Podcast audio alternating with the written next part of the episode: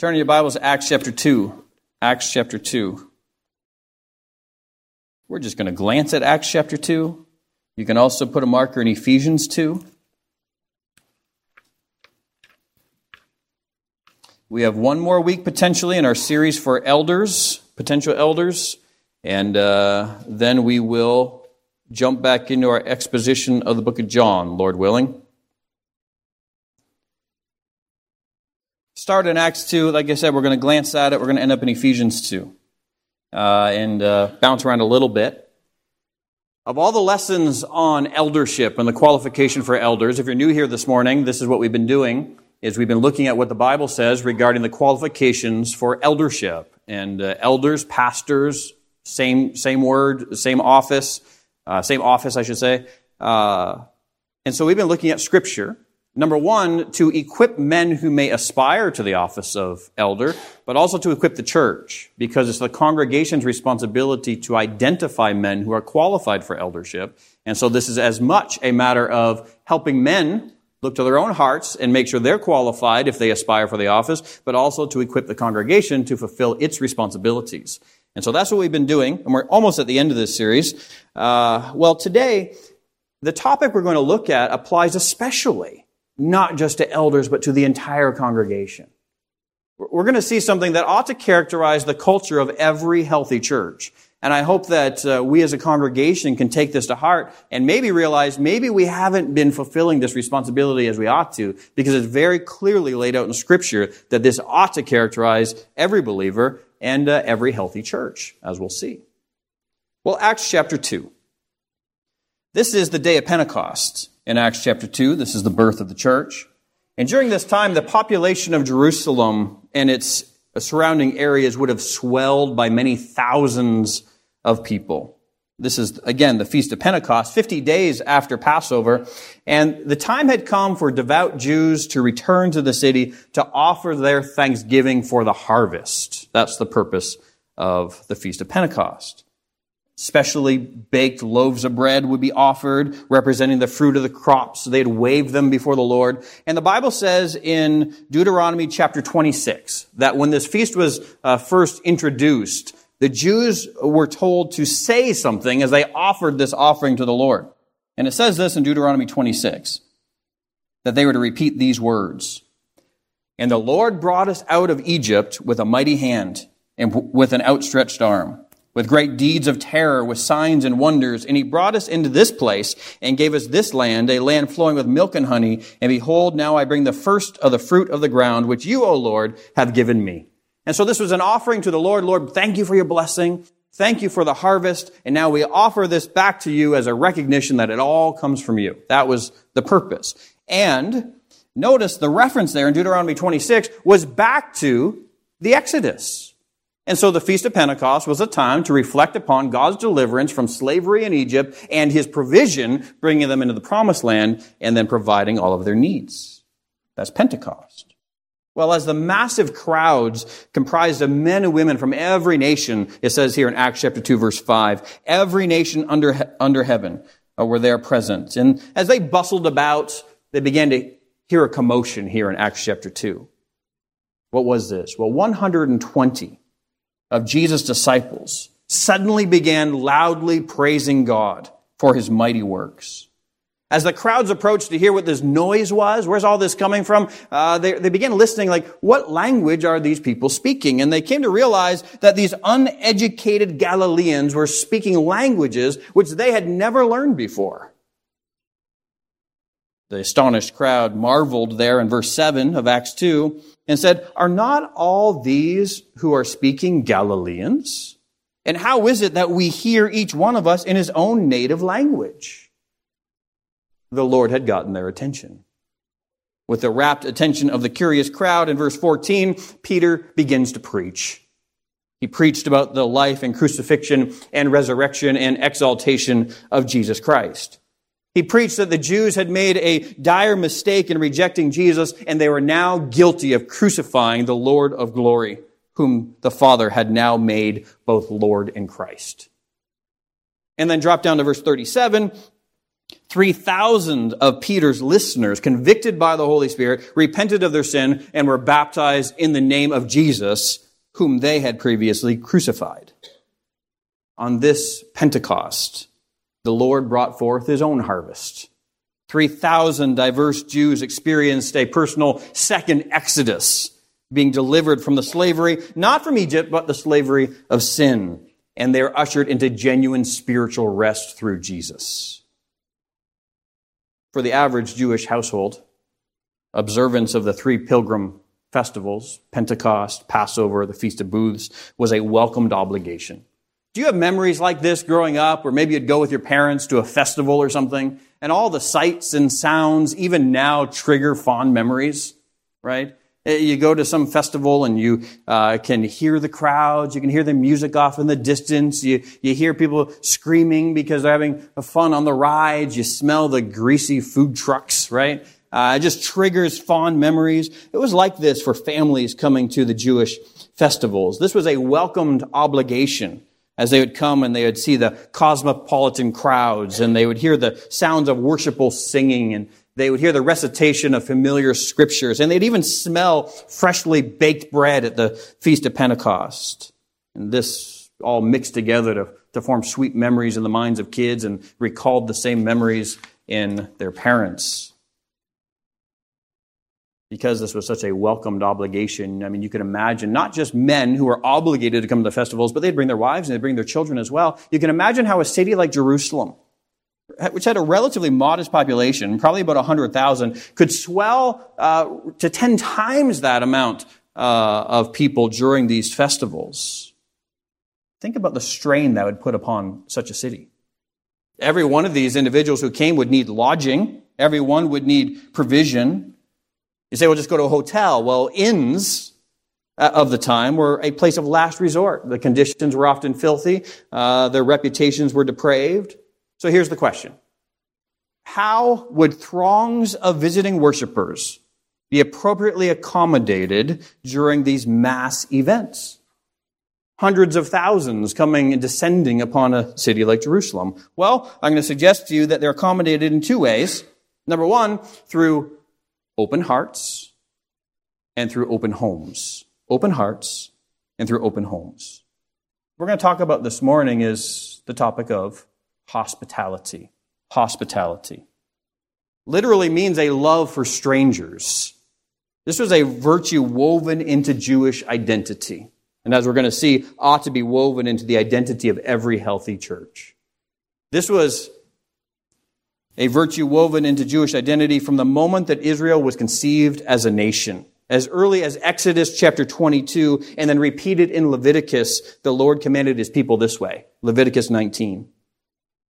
When a stranger sojourns with you in your land, you shall not do him wrong. You shall treat the stranger who sojourns with you as the native among you, and you shall love him as yourself. And then he says, For you are strangers in the land of Egypt. I am the Lord your God. There's no event in Old Testament history which had a greater impact on Jewish identity than the Exodus. For this reason, the Lord would have his people continually look back to that seminal event to be reminded about who they are and who he is and what he had done for them and what he now expects from them. Included in these lessons from the Exodus is this focus on hospitality. The Jews knew what it was to be strangers. They knew what it was to live among a strange culture in Egypt. They understood what it was to hear and be surrounded by strange languages and receive strange looks. You know, the way some people feel when they walk in the back door of some churches. They knew what it was to be wholly dependent upon the help of merciful strangers. They knew what it was to be susceptible to the hostility of some less than hospitable strangers whether it be to return some of the compassion they were shown when they were in Egypt, or whether to contradict some of the hostility they experienced when they were there, the Jews were called upon to show hospitality to strangers. As they contemplated their deliverance from Egypt, they would also be reminded that the Lord Himself brought them out because He has compassion on the sojourner. He reminded them in Deuteronomy chapter 10 It says, The Lord executes justice for the fatherless and the widow. He loves the sojourner, giving him food and clothing. Love the sojourner, the traveler, the stranger. Therefore, for you were sojourners in the land of Egypt. The love for strangers or hospitality became a chief virtue among the Jews, so that Job, in defending himself, would say this The sojourner has not lodged in the street. I have opened my doors to the traveler. And Jesus could describe a, a righteous man in this way For I was hungry, and you gave me food, and I was thirsty, and you gave me drink. I was a stranger, and you welcomed me. Jerusalem and its surrounding areas could handle the influx of travelers during those three pilgrim festivals because the Jewish people were a people given to hospitality. Remembering their collective history as sojourners, the Lord's mercy towards them, and his subsequent commands to love strangers, they swung open their doors and they happily welcomed travelers into their lives. The arrival of multitudes was not an imposition. It was not an inconvenience. It was not an unwelcomed invasion but instead an opportunity to show hospitality befitting a people who were once strangers, but now welcomed into the family of God. And so, on the day of Pentecost, homes were opened, filled with faithful travelers. Hosts would welcome guests, not just to occupy a spare room, but to participate in a shared life. A roof, a bed, provision, protection, and kind fellowship became tangible expressions of love. For a time, guests became friends, and friends were treated like family. Well, what happened after Pentecost? After the festivities were over in uh, AD 33 at this particular Pentecost, it became apparent that something was very different compared to prior feasts. Because when the flood of visitors began to uh, dissipate, some stayed behind. In fact, thousands stayed behind. There were some Jews that heard the preaching of Peter's sermon about Christ, received Jesus Christ as their Savior and Lord, and they chose to remain there in Jerusalem. These were the diaspora Jews who were part of the thousands who received Jesus as their Messiah. They'd come to the city to observe Pentecost, and they found their lives turned upside down. And now they chose to stay, not just a few days, but this was extended indefinitely these new believers joined those 120 disciples and other local Jews who had received Jesus, and they continued together as one community. Perhaps in some situations, hosts and guests alike receive Jesus as Savior and Lord, but in other situations, all of a sudden you have that devout Jew who is hosting other devout Jews, and their guests now have become followers of Jesus. And those guests now would have to find new accommodations. You say, well, what are you going to do now with thousands of these new followers of Jesus uh, having come to Jerusalem, and now many of them are going to be displaced? Turns out that was not really as big a problem as some might think. Because these newly spirit filled disciples of Jesus embodied the Lord's prized virtue of hospitality. And so look in Acts chapter 2, verse 42. This is that new community. It says, And they devoted themselves to the apostles' teaching and the fellowship, to the breaking of bread and the prayers, and awe came upon every soul, and many wonders and signs were done through the apostles. And all who believed were together and had all things in common. And they were selling their possessions and belongings and distributing the proceeds to all as any had need. And day by day, attending the temple together and breaking bread in their homes, they received their food with glad and generous hearts, praising God and having favor with all the people. And the Lord added to their number day by day those who were being saved. The early church stands as a model of spirit driven hospitality. These men and women opened their hearts and opened their homes to one another. They worshiped together and prayed together and fellowshiped together and ate together and otherwise shared life together. They even sold possessions in order to provide for one another.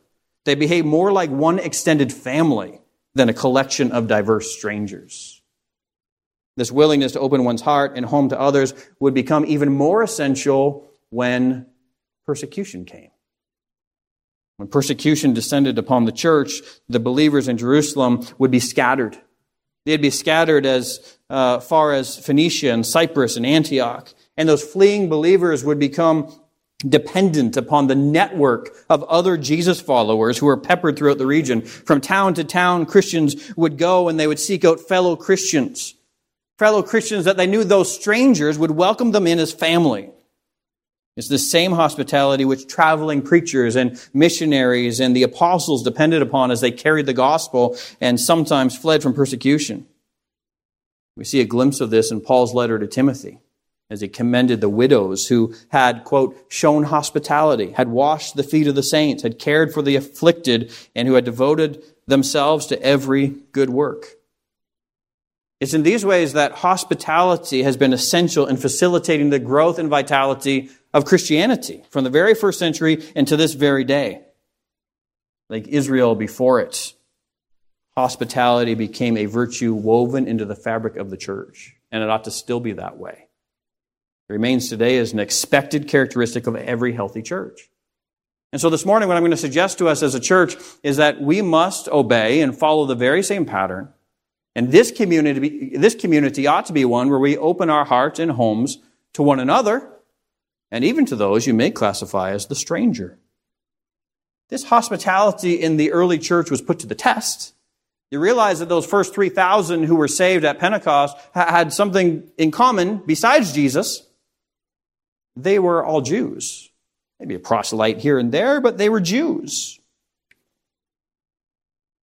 This would soon be put to the test as the Lord opened salvation up to the Gentiles, those non Jews. The animosity between Jews and Gentiles was infamous. The Jews would prefer not even to set foot on Gentile land, let alone step into one's home. There's no love lost from the Gentile toward the Jew either. So that when the Lord opened salvation to the Gentiles some seven years after the birth of the church, the loving hospitality which had come to define the church would again be put to the test. The church would be challenged to prove that the hospitality they exercised was not just having friends over, but was genuinely a love for strangers.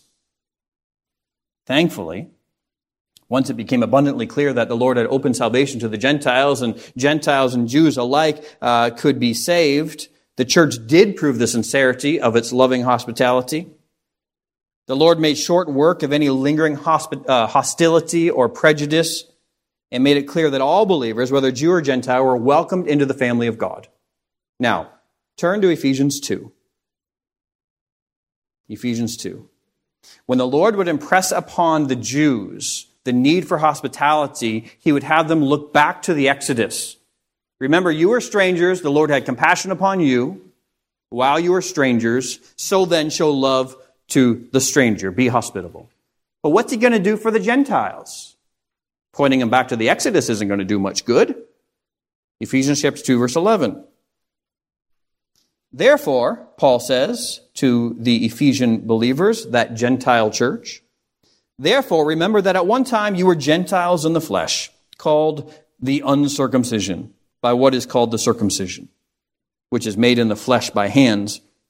Remember that you were at that time separated from Christ, alienated from the commonwealth of Israel, and strangers to the covenants of promise, having no hope without God in the world. But now, in Christ Jesus, you who were once far off have been brought near by the blood of Christ. For he himself is our peace, who has made us both one and has broken down in his flesh the dividing wall of hostility by abolishing the law of commandments expressed in ordinances that he might create in himself one new man in place of the two, so making peace and might reconcile us both to God in one body through the cross, thereby killing the hostility. And he came and preached peace to you who are far off and peace to those who are near. For through him we have both, we both have access in one spirit to the Father. So then you are no longer strangers and aliens, but you are fellow citizens and saints and members of the household of God, built on the foundation of the apostles and prophets, Christ Jesus himself being the cornerstone, in whom the whole structure, being joined together, grows into a holy temple in the Lord. In him you also are being built together into a dwelling place for God by the Spirit. The Gentiles did not have the same collective history as the Jews. It wouldn't do much good, again, to point them back to the Exodus in, in order to encourage them to treat strangers as family. Instead, the Gentiles would have to remember how they were transformed from strangers to members of the family of God through a much greater exodus. They had been delivered from the slavery of sin by Jesus, so that they who were once strangers and aliens became what? Members of the household of God, part of the family of God. Through salvation, Gentiles were made one with the Jews, and together they were part of God's one spiritual family. And so in that way, God tore down walls of prejudice and hostility. So, as the diversity of the church exploded, the early Christians would have an awesome example, or would become an awesome example of what it meant to pull down those walls of prejudice. Despite their prior hostilities and in defiance of cultural norms, they embraced one another as family. As the Jews remembered the, that the Lord loved them while they were strangers in Egypt, and as the Gentiles remembered that the Lord loved them while they were strangers of the covenants, and as they both remembered that they had been brought into the family of God through Jesus, they then would extend loving hospitality towards one another so that none would feel like strangers any longer. In this way, the church destroyed prejudice through hospitality. And so, elders and the churches they lead are called to love strangers. Fellowships and dinner parties with people of the same social class, class and ethnicity and demographic is not biblical hospitality because real hospitality extends love to strangers, makes them friends, treats them like families. And so, it may be obvious at this point, but what you and I generally think about when we think about hosp- hospitality is not biblical hospitality. Biblical hospitality is not make sure the house is clean, put out the fine china, and entertain for an hour and a half. That's not biblical hospitality at all.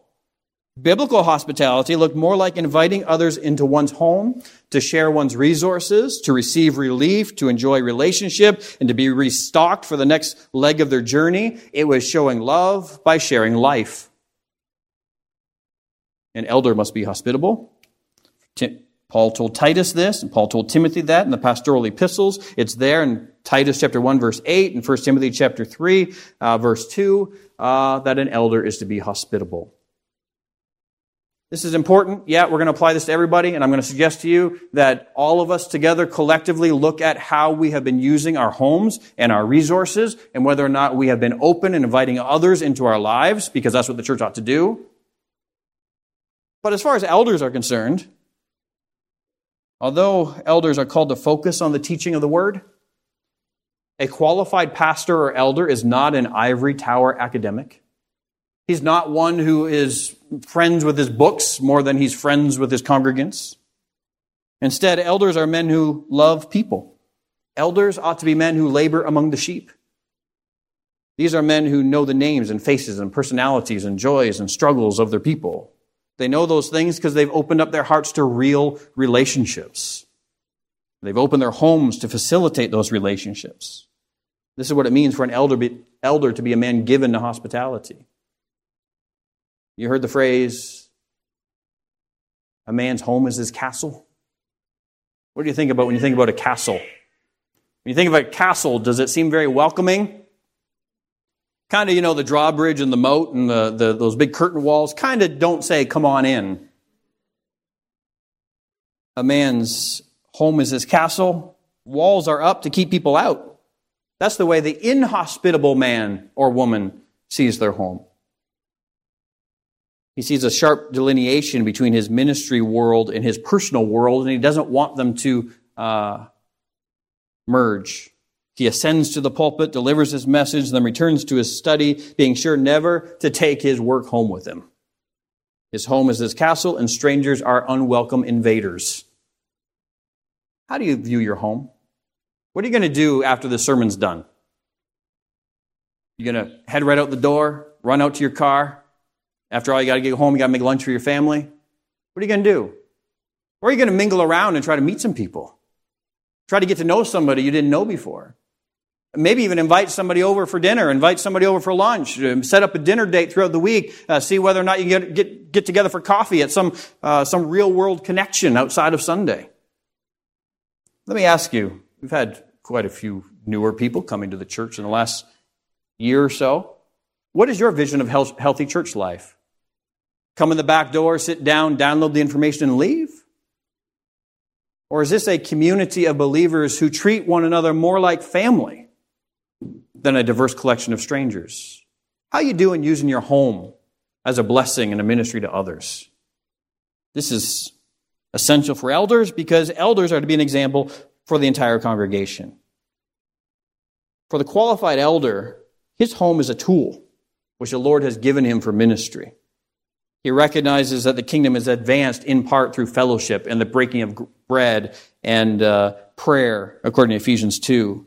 And that his home, along with the homes of every other believer, are the perfect arenas for such things. In this way, he continues the pattern established by the spirit filled church in Acts chapter 2.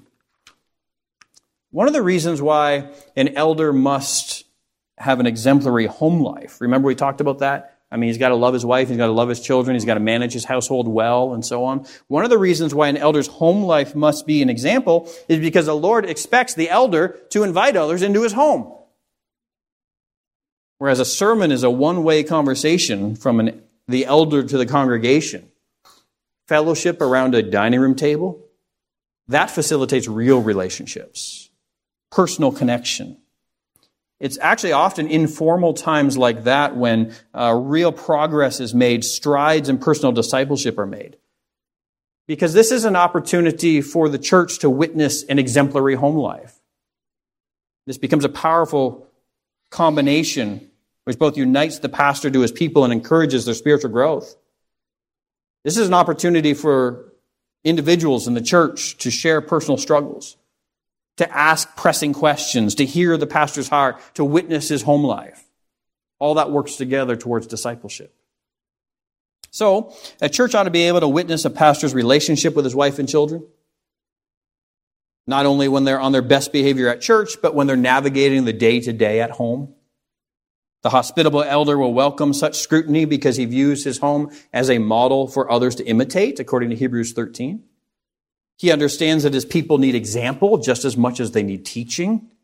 And this way, hospitality becomes just as much a matter of discipleship as preaching. And you might not view yourself as a teacher.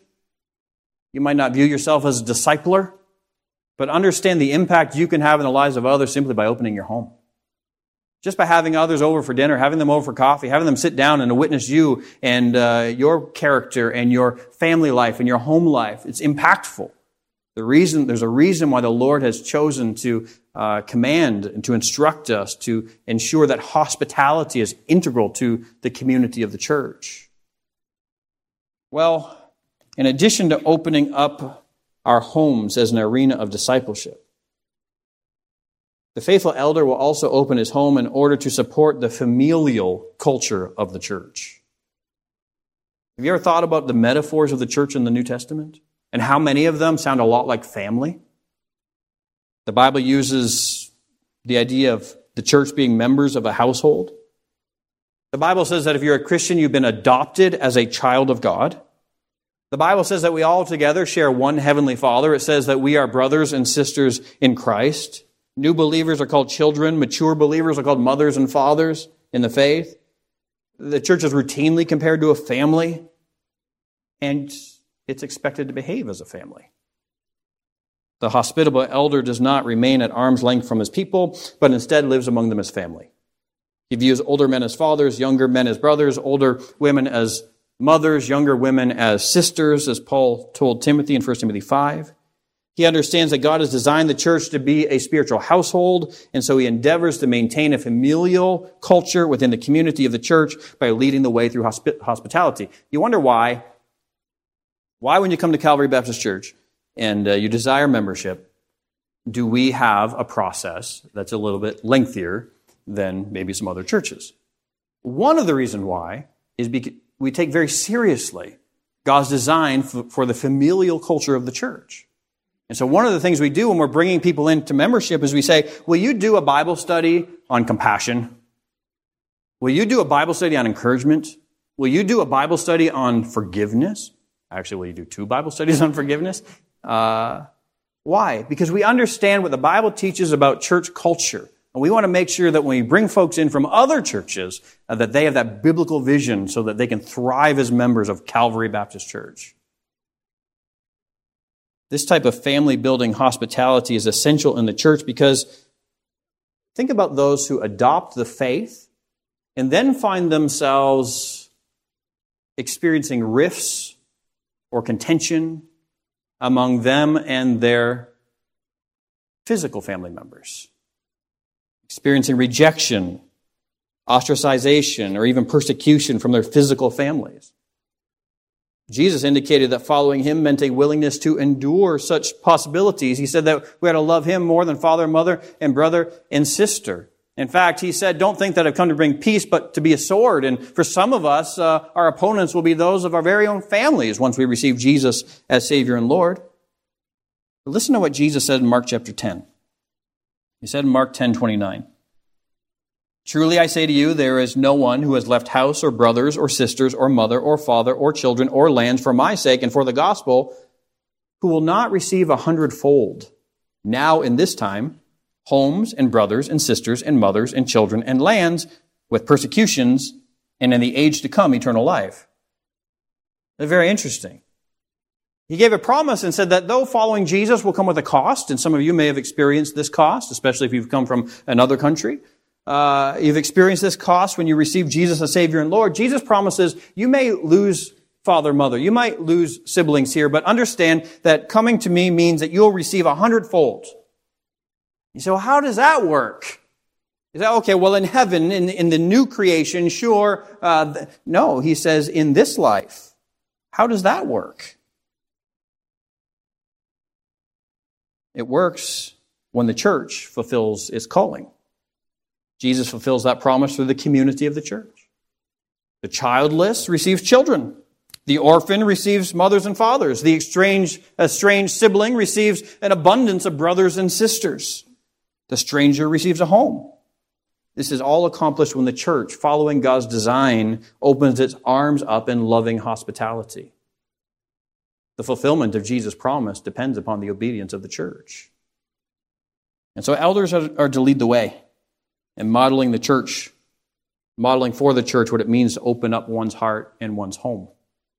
Others, no matter their background, ethnicity, personality, or status, are to be welcomed with open arms. Isn't this amazing? There's some diversity here this morning, isn't there? We love to see the diversity of the church expand because this is a wonderful evidence of the gospel. It's not hard to sit down next to somebody in a fellowship or to talk with somebody who has the exact same background and the exact same race and, and so on. But when God puts together a diverse people of all different backgrounds, socioeconomic status, ethnicity, languages even, uh, and we come together and we love one another like brothers and sisters, that's an incredible evidence of the power of the gospel. So, when the church is exercising hospitality, it's used by Jesus to fulfill his promise to give every believer a brand new family. On the other hand, if an elder fails, if the church fails, then we actually fail to see that promise fulfilled in this life. Well, hospitality is a high calling. And uh, make no mistake about it, I've already stated this, but I'm calling all of us together to check our lives when it comes to how hospitable we, hospitable we have been. And this is hard. It's hard because it costs. let's get this straight. If you're going to open your home, it's going to be costly. Unlike the superficial church, whose talk of love and brotherhood only takes place on Sundays, cheap platitudes spoken when we gather together, the healthy church is made up of men and women who are willing to continually pay the price of hospitality by opening their lives to one another they're willing to sacrifice in order to show loving hospitality. Consider some of the ways that hospitality costs. First of all, it costs authenticity. Being a hypocrite's exhausting. I'm not talking from personal experience. I'm so tired. no, this is so hard. Uh, Hospitality costs authenticity. You can come here on a Sunday and you can put on a, a hypocritical face and you can endure that for an hour and a half. When you start opening up your home to people, you start purposely getting together with people, you start opening up your heart to people. There's a vulnerability and authenticity that that requires that really doesn't leave any room for hypocrisy. Hospitality costs authenticity. Goes far beyond our traditional ideas of a sort of best foot forward, special occasion type of hospitality. That type of formality, though certainly appropriate at times, is generally reserved for guests, not family. When family comes over, you generally don't rush around to make sure your house is spotless before they come in, unless they're in laws.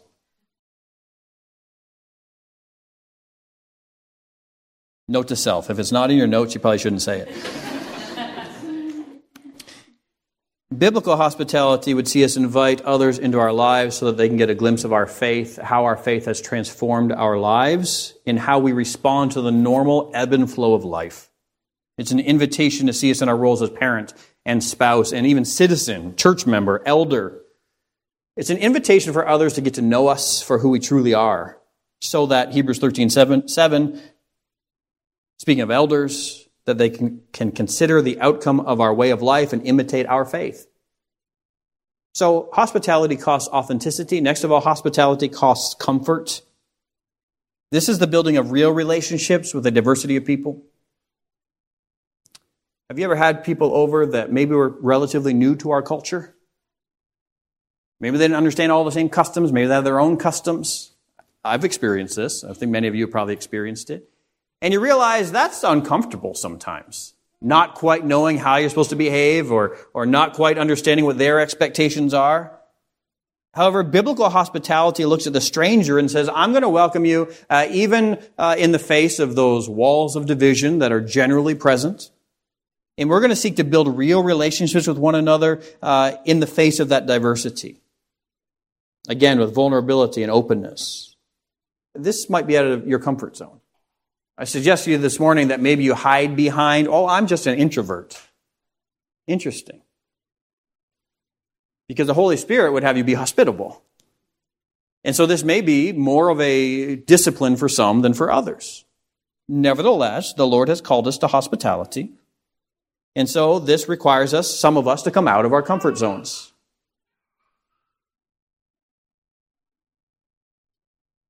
Hospitality costs authenticity. Hospitality costs comfort. Next of all, hospitality specifically addresses that of loving strangers and invites us to come out of our comfort zones in another way. And that is to ensure that there are no lingering prejudices, no lingering partiality, and so this causes us to look among this group here and say, who could I open my home to that I naturally, in and of myself, would not normally gravitate towards? You might find that your life will be seriously enriched when you begin to step outside of that comfort zone and begin to have men and women into your home and into your life that you normally wouldn't have connected with. I see some of that happening at Calvary Baptist Church, and that's pretty exciting when I hear about so and so went over to so and so's home. I'm like, Really? That seems like an odd mix. uh, but that's what the gospel does, right? And so we're called to come out of our comfort zone because we have to be vulnerable. We have to be open. We also have to come out of our comfort zone because we have to bring, tear down walls of partiality and prejudice. Next of all, hospitality also costs because it, frankly, costs resources. Real love sacrifices. This might include sacrificing time, sacrificing money, sacrificing other resources. Paul encouraged us to contribute to the needs of the saints and seek to show hospitality. Romans 12. This was the testimony of the early church. We saw that in Acts chapter 2, where they sold their possessions and provided for one another. According to John, he says that if anyone has the world's good and sees his brother in need, yet closes his heart against him, how does God's love abide in him? Little children, let us not love in word or talk, but in deed and in truth. Hospitality means I'm not just opening my home, sometimes I open my pocketbook. So hospitality costs resources. Hospitality is a love for people which is willing to open up one's, again, heart and home and resources for others. It's because hospitality costs that some might refuse to show hospitality, and uh, Peter understands this, so he actually says in 1 Peter 4 9, show hospitality to one another without grumbling. Without grumbling. The writer of Hebrews exhorts, do not neglect to show hospitality to strangers, for thereby some have entertained angels unawares. And so this is for all of us. When Paul wrote to the church in Rome in Romans chapter 12 and said, seek to show hospitality, that was to the entire church. That wasn't just elders. And when he said seek to show hospitality, he used a word that means to pursue hospitality. This is not passive. It actively pursues others. It looks for opportunities. That's what you're going to do after this service.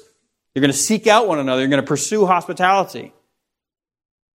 Significantly, Paul's instructions regarding hospitality, again, not exclusively for elders, but to the entire church. And so this is a watchful, proactive hospitality. Practically speaking, hospitable believers will use the Sunday morning gathering as an opportunity to not only meet new people, but to arrange real world connections from which they can begin to develop redemptive relationships. And so they, with their elders, will look across the faces of strangers and acquaintances and actively pursue opportunities to make them family through hospitality. So, in conclusion, the qualified elder is not a man who lives apart from his people. He is not an ivory tower academic or a spiritual hermit.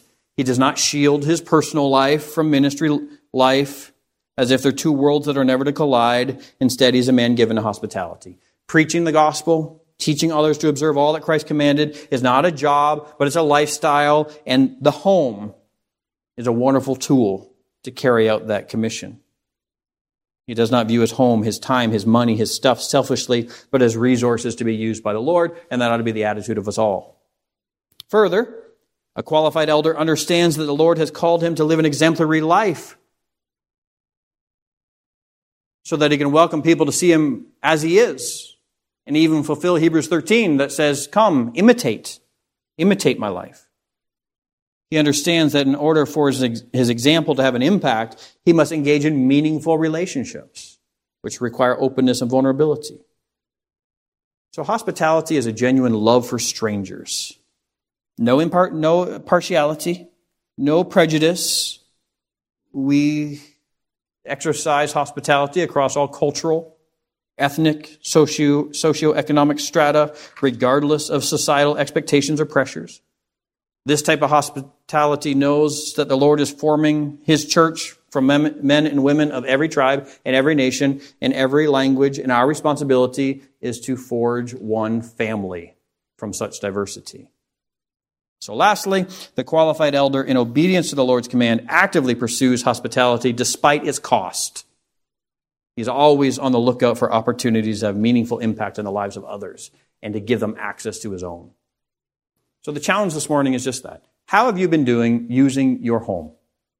Even opening your personal life to others. Christianity is not a Sunday only religion, not at all.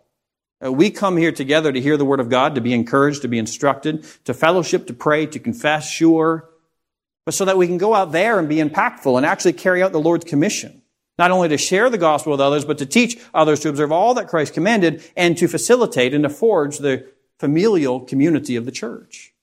So how are you doing? The church, in obedience to the Lord's design, follows his example and continually practices hospitality towards one another and towards strangers. Members of the church, new believers, curious visitors, traveling missionaries should all benefit from the church's hospitality. It's in that way that the familial culture of the church is built and maintained, and is through that hospitality that the future growth of the church, even in the face of increasing hostility, and especially in the face of increasing hostility, uh, is sustained. So, are you given to hospitality? Uh, that's for all of us. If you're here this morning and you think as a man, maybe you are aspiring to the office of elder, are you hosp- uh, hospitable? Uh, you must be. If you're here this morning and you're not yet a Christian, and you say, Well, I kind of feel like I'm on the outside of all of this, we read earlier a passage in Ephesians chapter 2, verse 19, that indicates that we're all strangers to salvation and to the covenants prior to the Lord's intervention, but He's made a way. Through the Lord Jesus Christ, He invites you to change your status from stranger to family. And we as a congregation say to you, no matter, doesn't matter who you are, doesn't matter what your background is, doesn't matter what your status is, doesn't matter what your ethnicity is, doesn't matter what you've done in your past, none of that matters. If you receive the Lord Jesus Christ as your Savior and Lord, we welcome you as a brother or a sister in the faith, and we look forward to seeing you integrated into the family of Christ, and uh, we look forward to showing loving hospitality to you and look forward to the Lord developing you so you can show the same to others. Let's pray. Dear Father, we thank you for your word and for your clear design for the church. We pray that you'll help Calvary Baptist Church to be a hospitable church. Not just opening our homes to those with whom we know we have a lot in common, those whose personalities and demographics, status in life all align with our own. But help us to facilitate the familial culture of the church that tears down walls of prejudice and judgment by opening our hearts and homes to those who are different from us. Different status, different ages, different ethnicities, different backgrounds. Uh, I pray that you'd help us, use us in fulfillment of Jesus' promise that those who may have lost fathers or brothers, uh, fathers or mothers and brothers and sisters who have faced other division and discord, have lost relationships because of their faith in Jesus,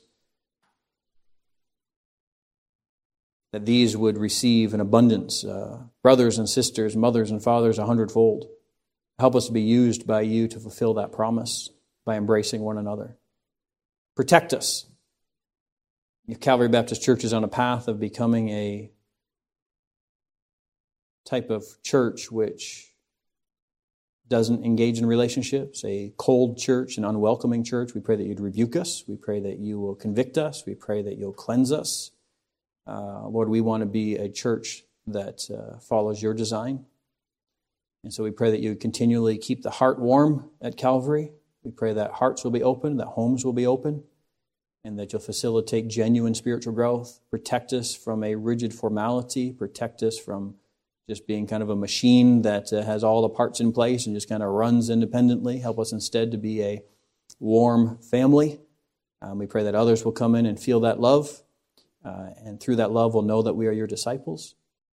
We pray for unbelievers that they will sense that there's something different about this spiritual family, and that they would understand that that's the product of the power of the Lord Jesus Christ. So we pray for these also who might be unbelievers this morning that they'll see their need for Jesus and that they too could be adopted into the family of God. We thank you for this. Convict us and challenge us for those who have been a little stingy, cold, not opening their homes, not opening up to relationships. We pray that you'll uh, shape them. I pray that they would learn to show loving hospitality to others. For those who have uh, had open homes, who have been welcoming others, who have entered into relationships with others. I pray you'd bless them, uh, bring forth fruit from their every spiritual endeavor, uh, help them to be impactful in the lives of others. And we pray that you just continue this work, uh, continue to f- forge and shape the culture of Calvary Baptist Church. But we thank you for all of this, and uh, we know that this is only possible because of Jesus and the work that he's accomplished on the cross and the work that he continues to do in us through his Spirit. And uh, so, Lord, we thank you immensely for this. It's in Christ's name that we pray. Amen.